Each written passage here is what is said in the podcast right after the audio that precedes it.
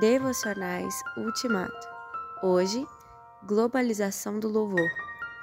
Bendiga o Senhor a minha alma. Salmo 103, 1. Se eu não faço o que eu digo, não mereço a menor atenção, não mereço o respeito de ninguém. Sou, no mínimo, um teórico e, no máximo, um hipócrita.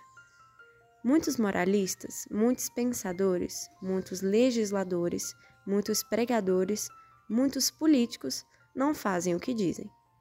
Como os mestres da lei e os fariseus do tempo de Jesus, eles atam fardos pesados e os colocam sobre os ombros dos homens, mas eles mesmos não estão dispostos a levantar um só dedo para movê-los. Mateus 23, 4. O salmista não é assim, não age assim.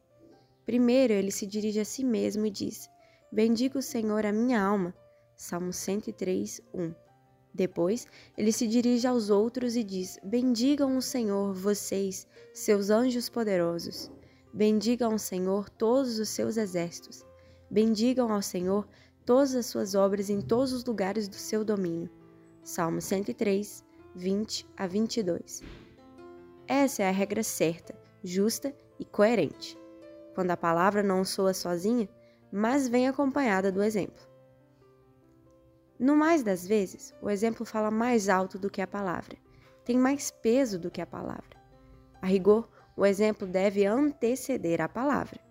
Tanto um como o outro são necessários, mas se um deles falhar, terá de ser a palavra e nunca o exemplo. A luz do comportamento precisa brilhar de tal modo que o mundo veja as nossas obras e glorifique ao nosso Pai. Mateus 5, 16.